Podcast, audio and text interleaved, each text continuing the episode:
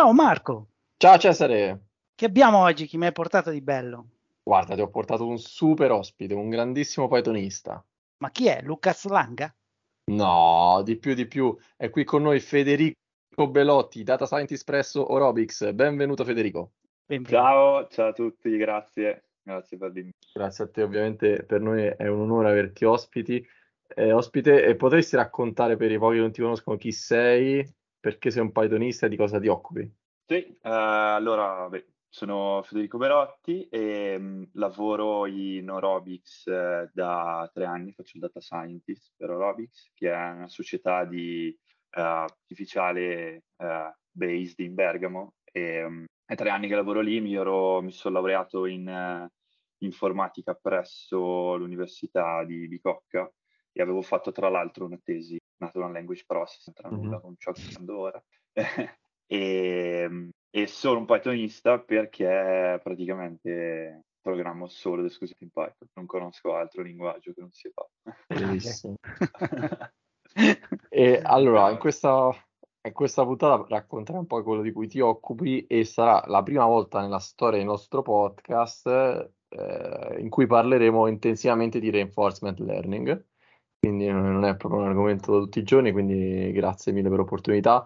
Eh, parleremo di alcune tue contribu- contribuzioni all'open source, e però prima di andare dentro questi dettagli puoi raccontare un po' una panoramica per chi non, non conosce bene i dettagli di che cos'è reinforcement learning, dove si applica, qual è la differenza rispetto a altri, altri tipi di modelli di, di, di machine learning o AI. Sì, allora Beh, diciamo che nel senso l'idea del, del reinforcement è mh, abbastanza semplice, ricorda un po' come cioè, l'apprendimento più o meno nostro umano. Quindi si ha un, uh, un ambiente che è quello, c'è cioè, due diciamo um, attori principali, uno è, si chiama environment, l'ambiente, e l'altro è la gente. E um, l'obiettivo è sostanzialmente per la gente di interagire con l'ambiente che circonda uh-huh. e mh, interagisce in che modo? Sostanzialmente percependo lo stato dell'ambiente, quindi l'ambiente ad ogni uh, step fornisce quella che si chiama un'osservazione, che quindi può essere banalmente un'immagine oppure eh, un insieme di numeri che rappresentano determinati dati come ti caso l'esempio di, non so, stai guidando una macchina, eh, lo stato ti ritorna la velocità a cui stai andando, l'angolo di, di curvatura magari dalla strada, può anche fornire eh, altri, altri elementi e quello che la gente punta a fare nel corso del lungo periodo è che vuole massimizzare quello che si chiama reward. Il reward è semplicemente un, un numero che l'ambiente eh, ritorna ad ogni step, potenzialmente ad ogni step, che rappresenta quanto è stata buona, diciamo, un'azione che la gente ha compiuto. Quindi l'obiettivo per la gente è, è massimizzare questo reward nel corso del tempo. E c'è qualche applicazione d'uso di tutti i giorni che si basa sul reinforcement learning di, cui mai, magari non siamo consapevoli, non so se c'è qualche tool o software. Um, ah beh, allora guarda, nell'ultimo ah, tool o software eh, no, vai, scusa. No, que- qualsiasi tipo di, ah, okay. di, soluzione eh, che, che, poi dietro okay. le quinte ha almeno un pezzetto di questo. Sì, vabbè, il, al giorno d'oggi che è super conosciuto è ChatGPT, mm-hmm. la, eh, l'allineamento, diciamo, l'ultima parte del training di ChatGPT è stata fatta con Però, guarda, nell'ultimo periodo c'è stata DeepMind che comunque è sempre stata eh, pioneer nel fare reinforcement, ehm, che ha, ad esempio, eh, ha trovato un modo per ehm, eh, ordinare gli array eh, più velocemente, ok? Mm.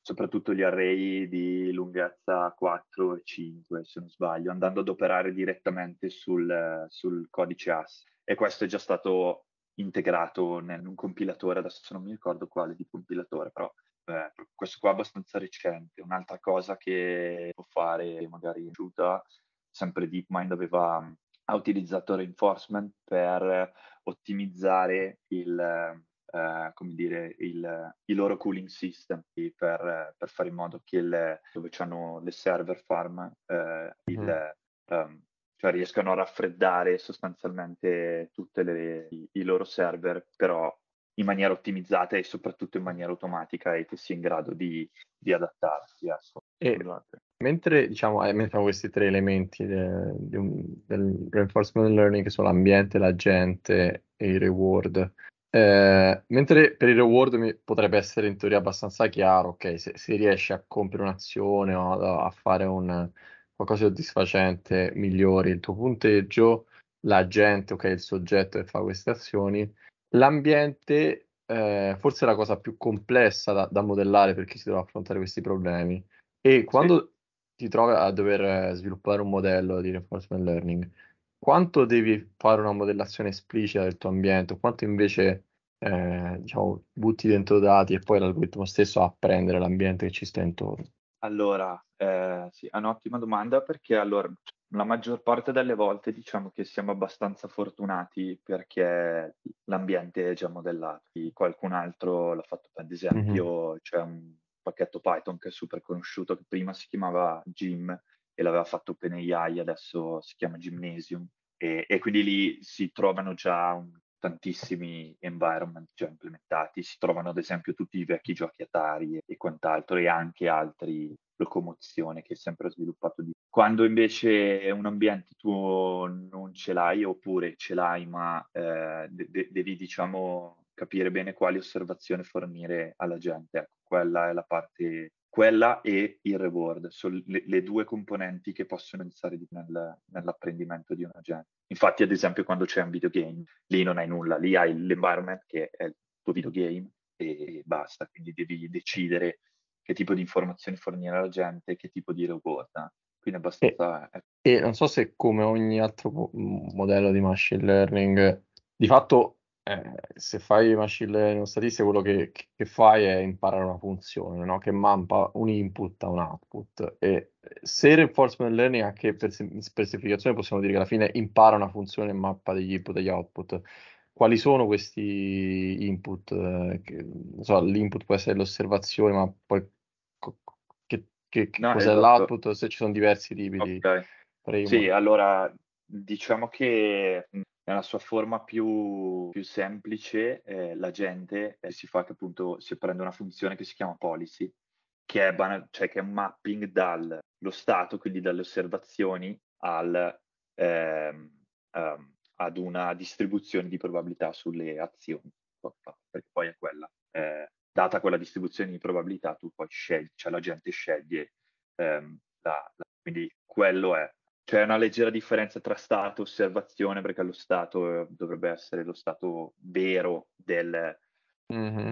dell'ambiente, l'osservazione invece è solo quello che osservi. Infatti ci sono ambienti che sono parzialmente osservabili, dove non tutto lo stato dell'ambiente eh, è visibile dalla gente, ma ne vede soltanto. Diciamo, la gente apprende un mapping dalle osservazioni a eh, una distribuzione sulle possibili azioni che può Però questo mapping non è esatto, è, stavo per dire esattamente questo, questione di turni, cioè non c'è un ti do un, un, tot di dati in input con un algoritmo tradizionale e impari questo mapping, ma la gente in modo iterativo interagisce con l'ambiente, quindi esatto. la, questa funzione, questa policy in realtà è qualcosa che è un apprendimento continuo.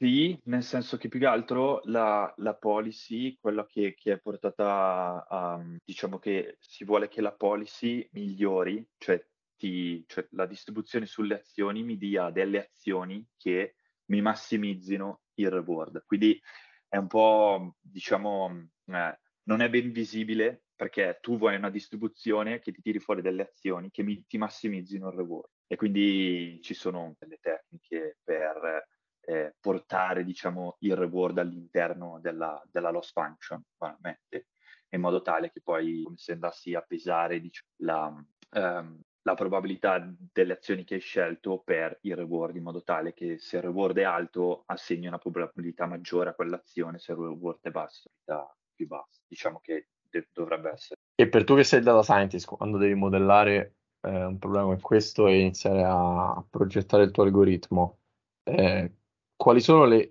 le macro famiglie, se esistono, di algoritmi tra cui scegliere? Cioè io faccio il parallelo col machine learning, quindi ok, devo fare, non so, un problema supervised, devo fare delle previsioni, faccio un benchmark tra regressione, random forest o qualcos'altro.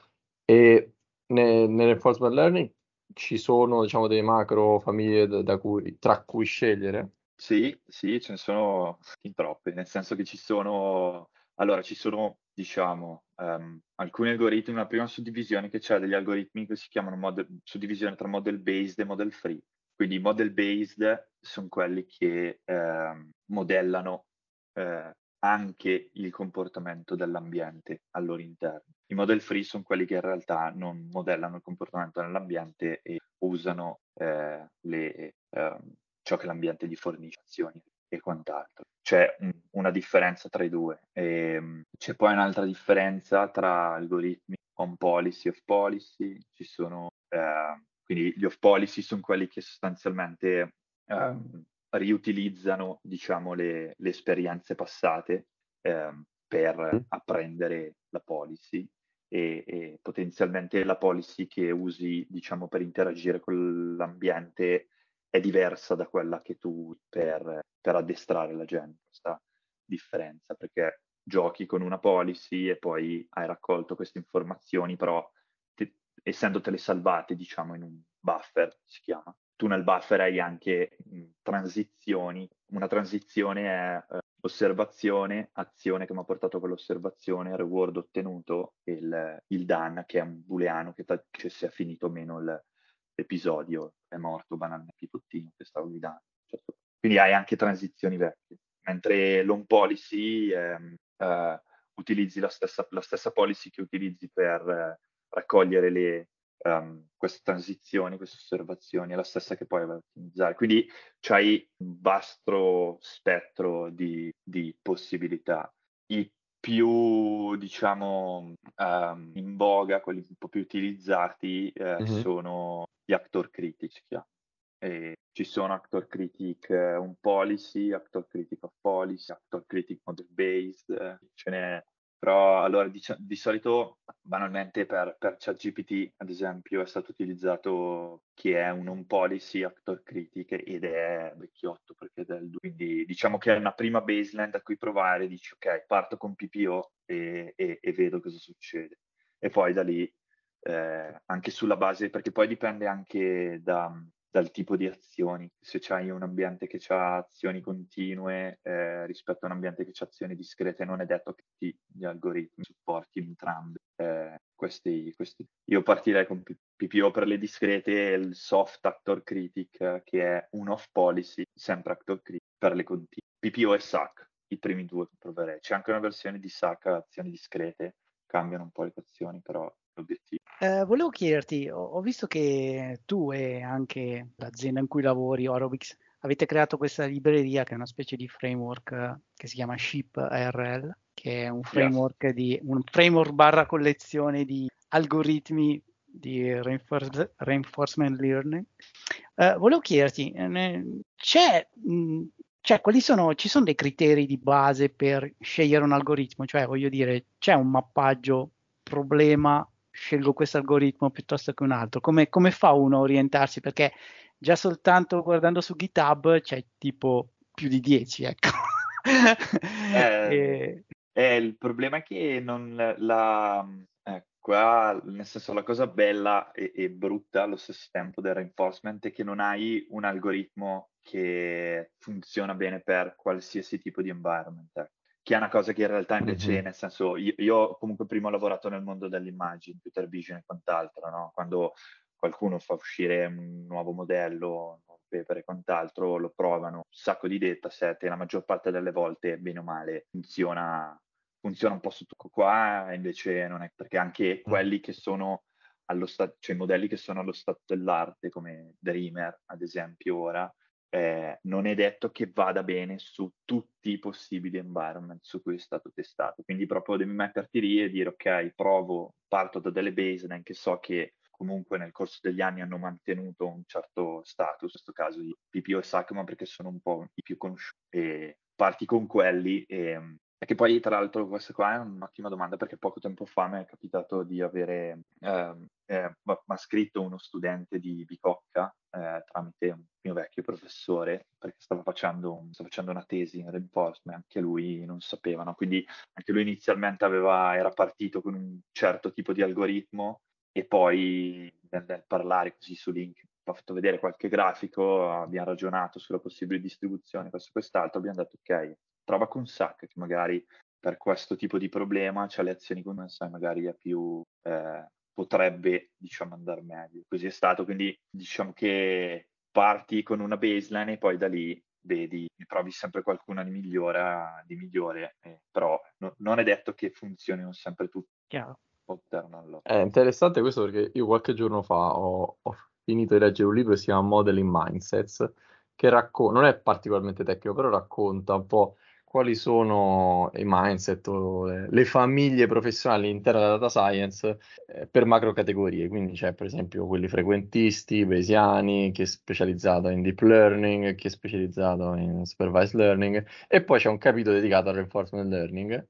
E lui per ognuno di queste famiglie professionali dice ok, eh, pro e contro e tra i contro del reinforcement learning dice guarda che eh, la, non c'è ancora una diffusione proprio come comunità eh, in, soprattutto nell'industria, così ampia perché proprio il fatto di eh, avere talmente tante opzioni tra, come detto, model free, model based, quelli che imparano la policy o la, la value function o l'action value, e la, l'ampiezza di scelta, ancora non essendoci forse una, una semplicità che hai in altri settori, no? se fai supervised, ok, più o meno sai quei 3-4 modelli coprono l'80% dei scenari, è, è, forse uno scoglio all'ingresso, non so se, se ti torna sì. come interpretazione. Sì, sì, sì, ma è, oltre, oltre, a questo mi viene anche da dire che, um, cioè perché alla fine poi io prendo sempre l'esempio con, con la computer vision, no, dove ci ho lavorato abbastanza, anche lì uh, hai il tuo dataset di immagini e guardi, cerchi di capire che non siano tutte uguali, che non siano tutte nere, perché poi ti può capitare la qualunque, poi i modelli non apprendono, però poi una volta che tu hai il tuo dataset e lo supponi, diciamo, pulito e l'hai diviso in training, test validation quello che è, fai partire il tuo script di apprendimento con PyTorch Lightning, Torch, Tensor, che vuoi. Fine, una volta che hai fatto quello lo lanci, arrivi alla fine e, e guardi. Qua cavolo, c'hai l'interazione con l'ambiente e lì devi salvarti le cose nella maniera corretta. Poi c'hai la gente che magari se model based deve apprenderti il modello dell'ambiente, poi devi apprendere il behavior, quindi la policy vera. E, e c'hai tante cose che, che devono, cioè che devono proprio quadrare tutto, no? Quindi anche quello cioè, oggi poco, due ore fa, ci siamo resi conto di, di un mini bug veramente stupido, super silente, che potrebbe, certamente, ci ha fatto non apprendere la gente come pensavamo e non te ne rendi conto, capito? Eh, perché ci sono veramente mm-hmm. ta- tante cose, diciamo, mm-hmm. in gioco a cui devi star su. Senti, volevo chiederti, uh, ma qual è la tendenza ora? Cioè, tu hai un, uno use case reale, che ne so, controllo qualità, nell'industria, una cosa così. E, e, ci sono queste tre branche, diciamo, del machine learning. C'è il, l'unsupervised, il supervised e il reinforcement learning, che è, tra virgolette, quello nuovo. Per risolvere un problema reale presso un'azienda, si usa soltanto una branca o la tendenza è usare un pochino di questo, un pochino di quello eh, fare ottimizzazioni, perché purtroppo mi sembra di aver visto che nel controllo qualità, per esempio, adesso sarebbe possibile anche trovare pezzi difettati non avendo uh, scannerizzato mille e mille immagini di pezzi difettati. Eh, non so, mi, mi... quindi eh, que- questa era un pochino la domanda, ecco, cosa dà in più eh, a un, un, task che forse si faceva già in passato con eh, machine learning un po' più classico, il reinforcement learning. Eh, allora, diciamo che più che altro il reinforcement punta a, a risolvere problemi dove c'è una sequenzialità e, e un... Um, stavo, per, cioè, stavo per dire che alla fine minimizza una funzione obiettivo, ma alla fine minimizza una funzione obiettivo. La, la, la cosa in più è la sequenzialità e il planning nel futuro, che è una cosa che non hai, che si può avvicinare eh, al controllo ottimo, perché tante volte, banalmente con la ricerca operativa, simplesso, sacco di vincoli, mm-hmm. sacco di equazioni e cerchi di trovare la soluzione no, giusto. E anche noi in Orobiz eh, c- ci sono dei colleghi che fanno solo quello. E infatti alcune volte eh, quando magari nuovi clienti ci propongono dei nuovi problemi, entrambe diciamo, le fazioni, quella della ricerca operativa e del reinforcement learning, eh, eh, vengono diciamo, prese in considerazione. Quindi dipende dal tipo di problema e se c'è della sequenzialità, il reinforcement, il, il, diciamo il pro che, che, porta è appunto il, il fatto di poter eh, pianificare nel futuro. Quindi è consapevole dell'azione che, che se fa un'azione ora, quell'azione avrà potenzialmente delle conseguenze, che è un qualcosa che in realtà non manca un po' agli altri paradigmi di reinforcement. Eh, scusami, di, di, cioè in generale. Di... Poi sono curioso di sapere chi vince la sfida tra ricerca operativa e reinforcement learning, però non lo no, diciamo. No, eh. no, esatto, esatto diciamo. No. No, allora, ci siamo lasciati un po' prendere la mano e non abbiamo ancora parlato del, di Ship RL, non so se, se lo chiamate sì. così, eh, che è il vostro progetto open source, si può trovare eh, su GitHub, basta cercare Ship RL. E vuoi raccontare che cos'è e perché è utile per chi lavora in questo settore? Sì, allora faccio un piccolo eh, mini storia pregressa, nel senso che noi eravamo partiti ehm, a lavorare appunto con Milestone, che è società di videogame, quindi avevamo Chip RL è un po' figlia eh, di quel progetto. E um, la cosa che um, eh, noi uh, abbiamo deciso di sviluppare quella libreria lì perché uh, quelle che diciamo già c'erano uh, disponibili online, Cobol Base, Raylib, um, ci sembravano un po' troppo complesse nel seguirle, ok? E quindi se tu almeno io l- la cosa che faccio quando leggo, se leggo un paper, cerco sempre l'implementazione, così almeno eh, riesco bene a capire eh, quel tipo, quell'equazione lì viene mappata qua dentro, ho fatto questo ed è citato là e quindi riesco un po' a fare il mapping mm-hmm. di entrambe le cose. No? E, e, seguire, diciamo, quel, quel genere di librerie anche passo passo per capire, per farti un'idea, no? Ho implementato le cose era eh, uno, difficile, e, e, due, se avevi bisogno di ehm, estenderle, comunque dovevi sottostare un po' giustamente alle, alle regole che il framework dettava. E in più mancava il, il fatto del, del training, che era una cosa che noi avevamo implementato eh, internamente e, e, che però all'esterno mancava, perché quello che fanno è che banalmente si, si gioca sempre con eh, tot environment in parallelo, quindi copie diverse dell'environment che vanno eh, un po' per i fatti loro e, e poi si raccolgono tutte queste eh, tutte le informazioni che vengono da tutti gli environment, però c'è sempre un solo agente che si addestra. E invece noi volevamo estendere questa cosa eh, per fare in modo di avere più agenti che si addestrano e quindi diminuire il tempo, il tempo di treno, un po' come viene fatto con eh, quando treni so, un modello sulle immagini, c'hai 4 GPU, io voglio uh-huh. distribuire i miei modelli su 4 e quindi quello Lightning, eh, che sono quelli che hanno fatto PyTorch Lightning, erano, se ne erano usciti con Fabric, che sostanzialmente era una libreria per fully Python, che permetteva appunto di fare training distribuito, eh, però senza doverti, diciamo, astraendoti un po' a tutto il, il marasma che c'è sotto sia in PyTorch che, eh, cioè in PyTorch con tutte le, le strategie e quant'altro. quindi abbiamo preso quello e l'abbiamo adattato a uh, alla nostra code base e ci siamo ispirati in realtà a un altro framework che si chiama Clean RL, dove è single page e, e quindi diciamo abbiamo cercato di fare un po' misto tra il single page e il totalmente complesso. Quindi hai il tuo algoritmo, la cartella inerente a quell'algoritmo, tutto ciò che interessa l'algoritmo sta lì dentro con il suo ritmo eh, e anche se c'è del codice ripetuto non, per ora non, non, è troppo un problema perché l'importante appunto è avere un po' più di chiarezza. Abbiamo cercato una via di mezzo ecco, e, e, e, e, di avere il training. Quindi l'esperienza di utilizzo è ehm, diciamo per chi ha già un modello e vuole farlo allenare su, su un ambiente oppure anche per fare sviluppo eh, cioè, in quale fase si colloca no, la, questa libreria? Beh, in realtà in entrambi, nel senso, eh, prendo sempre l'esempio del ragazzo di Bicocca, dove si era implementato le cose lui un po' a manina. Aveva un ambiente suo che era totalmente diverso da, dagli ambienti perché era un, ambiente di eh, edge computing eh, del genere.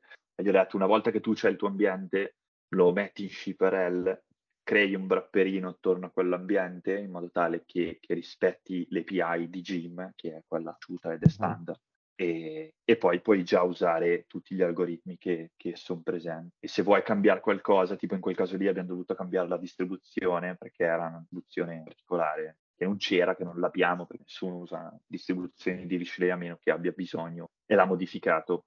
E quindi in realtà se vuoi implementare un algoritmo, lo implementi, hai già tutti gli ambienti per, per poterlo testare, hai un nuovo ambiente, lo butti dentro e hai già tutti gli algoritmi per, per, per provare, per vedere come si comporti. In realtà un po' entrambi cosa sono gli algoritmi che eh, fornite out of the box? No? Cioè, nella documentazione parla, c'è un elenco di una decina di algoritmi.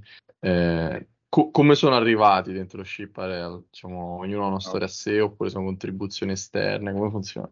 Allora, no, beh, sono praticamente quelle da cui eravamo, cioè sono, diciamo, du- eravamo partiti con i due standard che erano appunto PPO e SAC.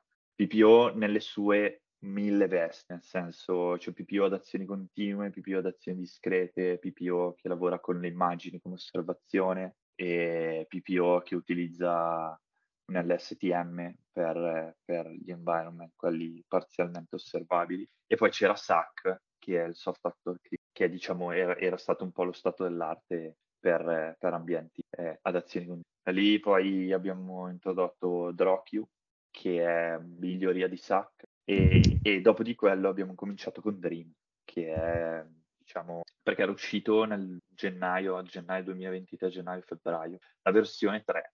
E, ed ero rimasto molto colpito da, da, quella, non conoscevo le altre, allora ho detto vado indietro alla 2, non capivo perché citava la 1, sono partito alla 1, poi buttato dentro. E, e, e, senti, e se voglio battere tutti a StarCraft 2, quale, quale mi consigli di queste cose? StarCraft 2, ma guarda che sai che alla fine mi sa che avevano usato, eh, non, no, allora avevano fatto delle super modifiche, però se non, eh, alla fine era ancora un actor critic con, eh, con una rete ricorrente, con un STM, una, se non sbaglio però mi ricordo perché avevo letto il paper un po' di anni fa, però lì ecco, lì è DeepMind che fa cose e c'ha, c'ha tutto, c'ha potenza di calcolo, c'ha qualsiasi cosa. Centrali nucleari. esatto, esatto. Da, tra l'altro avevano, sono riusciti persino a controllare un reattore nucleare, quelli, quindi a proposito, dice, con reinforcement, ecco, quindi quello era un altro esempio che mi era venuto all'inizio. Aiuto. Eh, sì, sì, sì, quindi siamo proprio calza penne. Beh, è una- un esempio bello estremo. Io conoscevo esempi più semplici, tipo Recommender System e così via, per il reattore nucleare, Sì, più sfidante. E nel- nell'elenco di algoritmi che sono forniti out of the box da ShiPRL, eh, c'è una tabellina, adesso per chi apre GitHub vedrebbe, se fosse un podcast lo potrei condividere, che c'è una tabellina bellissima che riassume delle caratteristiche degli algoritmi con una spunta verde, una spunta rossa e dice questo algoritmo è coupled decoupled, yeah. recurrent, pixel. Eh, poi giusto aiutarci a capire, eh, magari senza entrare nei dettagli tutti, per capire queste spunte, sì. cosa significa e come ci guidano nella scelta. Sì, sì, sì. Allora, eh, la, la, prima è la differenza importante in realtà tra la versione coupled e decoupled. Nella versione, e, e qua entra appunto in gioco tutta la parte di, di training distribuito, no? Quindi nella versione coupled ehm, sostanzialmente si hanno più processi in parallelo e in ognuno di questi processi ci sono l'ambiente e il, l'agente che, che sta addestrando. Uh-huh. Okay? E sono coupled perché appunto risiedono nello stesso processo. E, ehm, però diciamo che questa qua eh, ricorda, cioè può ricordare poco il, un, un, ambiente vero, nel senso se tu hai un, un robot che prendi il Roomba che ti sta esplorando casa, il Roomba sta lì e, e magari il tuo, la gente che, che, che traina mm-hmm. non sta mm-hmm. sul Roomba perché mm-hmm. ha una 3080 o una V100, deve avere un giro da un'altra parte che, che, che, fa le cose un po' più pesanti. E quindi e, e qua entra la versione di capo, quindi dove hai l'ambiente che sta in un processo con il player, che quindi è quello che mm-hmm. eh, interagisce con esso, quindi non, però non, non viene, serve solo a raccogliere le esperienze e queste poi vengono prese e vengono spedite eh, tramite la rete al, a tutti i processi eh, diciamo di training e, e quindi poi questi okay. si aggiornano, fanno le loro cose, solo uno di questi perché poi alla fine arrivi alla fine del, del training che hanno tutti stesso, gli stessi pesi, eh, il primo di questi trainer manda i, i pesi aggiornati al, al player dove c'è l'environment e quindi poi questo va avanti. Ecco, questa ricorda un po' più, diciamo, l'ambiente vero Chiaro. dove hai, io penso ai robot, dico c'è un robot lì che però già deve farsi i suoi calcoli e magari eh, risorse limitate di mandarle a parte. Ovviamente è un po' più lento perché c'è il, il fatto che ti devi scambiare dati sulla rete, però è il prezzo. Quindi queste qua sono le prime due mm-hmm. e, e, si possono trovare per alcuni e eh, puoi trovare entrambe le versioni, per altri no, perché alla fine visto uno alla, è soltanto una questione diciamo architetturale, ecco, non c'entra molto con l'algoritmo, e poi l'algoritmo qua. E pixel eh, vuol dire se può lavorare con l'immagine. Mm-hmm, immagino. E poi ricordo. Recurrent c'era un altro. Recurrent è se mh, al loro interno hanno una rete ricorrente, che può essere mm-hmm. banalmente una gru o l'STM, yeah. e ora mancano in realtà eh, una parte sulle eh, azioni. Quindi si può lavorare con azioni discrete, continue e multidiscrete e qui che è una parte che dobbiamo aggiornare perché adesso stiamo facendo delle integrazioni e quindi poi ci sarà anche quelle parti. Ottimo. E eh, dato che l'hai menzionato prima, e non so se è un esempio di applicazione decoupled, eh, la, la, quello che avete sviluppato in Aerobics, che è la, l'intelligenza che compete su MotoGP, sul videogioco. Okay. Eh, immagino che sia decoupled perché diciamo parte dell'ambiente è anche il Marco e il Cesare che da casa eh, giocano con, eh, nell'ambiente contro la gente, non so se si può definire così. E, non so se ci puoi ra- raccontare senza entrare in cose segrete, non ci puoi dire, ma eh, come è nato un po' questo algoritmo che gioca contro umani alla PlayStation? Eh. Allora, eh, io non c'ero quando hanno fatto la prima, eh, la prima, perché la prima mia collaborazione è partita nel 2018 ed è culminata nel 2019 con Anna, che è l'algoritmo che poi era stato shippato in, in MotoGP 19 ed era il primo, tra l'altro, che, che avesse all'interno un agente. E è nata appunto dalla, diciamo, eh, si sentiva un po' questa, questa, questa cosa del ok, voglio competere, voglio competere bene e eh, voglio degli agenti che, che siano eh, tanto competitivi quanto potrebbero, potrebbe mm-hmm. essere un, un, essere umano che gioca. Ecco. E in quel caso eh, gli algoritmi che erano conosciuti ai tempi 17 erano comunque nel, e era non era di Coupled eh, era di capo, sì, assolutamente. No, lo so, maga- magari in realtà è un algoritmo che no, no, stavo pensando... non so se c'è un apprendimento durante il gioco con l'umano, ecco, non so, magari, non so se è tutto mm. simulato o c'è anche quella, quell'aspetto lì. No, almeno, mm. eh, cioè che io sappia attualmente no. Mm-hmm. Però quindi, era, è, è, come al solito, quindi tu c'hai un ambiente, ti dà delle osservazioni e, e ti fornisce un reward e, e pigli un agente, ne scegli uno e dici gioca, impara. Certo. Poi ci sono tante altre, eh, eh, diciamo, branchie del, del, reinforcement. Una, ad esempio, si chiama imitation, dove lì appunto fai imitation, quindi c'hai delle partite magari pregresse che qualcun altro ha mm. giocato o c'è delle esperienze che qualcun altro ha raccolto per te e apprendi un, un agente per fare in modo che i match quelle sì, anche all'università gli esami si fa imitation del compagno di banco esatto. esatto. non quello però eh, eh, sì, sì, sì. che però vedi che anche lì nel senso se, se, se imiti e basta non, non, non supererai mai quello esatto, cui stai imitando capito quindi vedi che alla fine potrebbe anche andare male infatti e, ehm, eh. quindi c'è tu data scientist che lavori su questo modello dietro MotoGP eh, praticamente per fare troubleshooting in produzione tu fai giochi alla play, no? Come, cioè, fai, hai il lusso no. di essere pagato per giocare. No? Eh, no, no, perché alla fine lasciavi di non vedevi neanche le, la grafica, quindi ah, era proprio sì, solo sì, numeri e log. Solo numeri e log, quindi era brutto. Siete messi come tutti quanti. Allora, dato che abbiamo quasi finito il tempo, ehm, ti volevamo chiedere un po' un consiglio per gli ascoltatori, una domanda che facciamo di solito, però questa volta è anche un po' più difficile.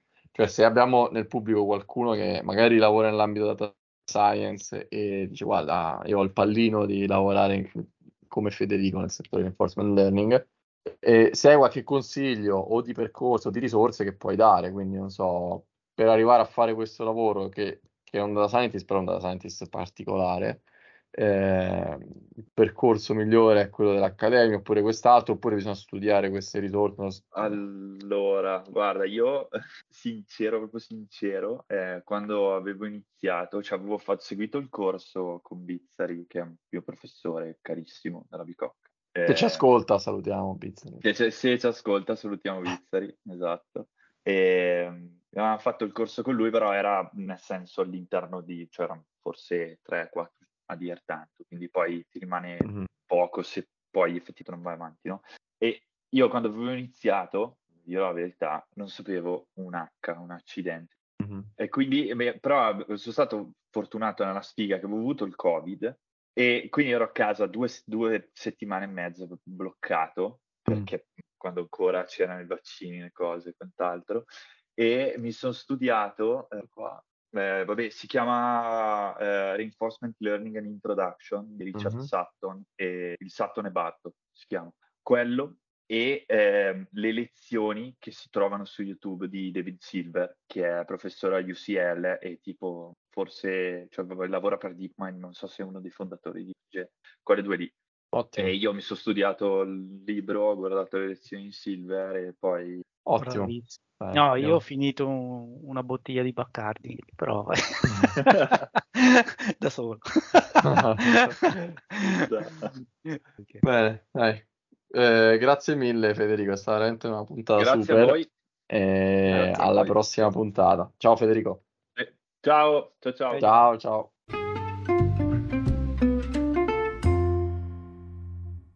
Avete ascoltato l'ultima puntata di Intervista Pythonista, il podcast italiano per conoscere i pythonisti italiani.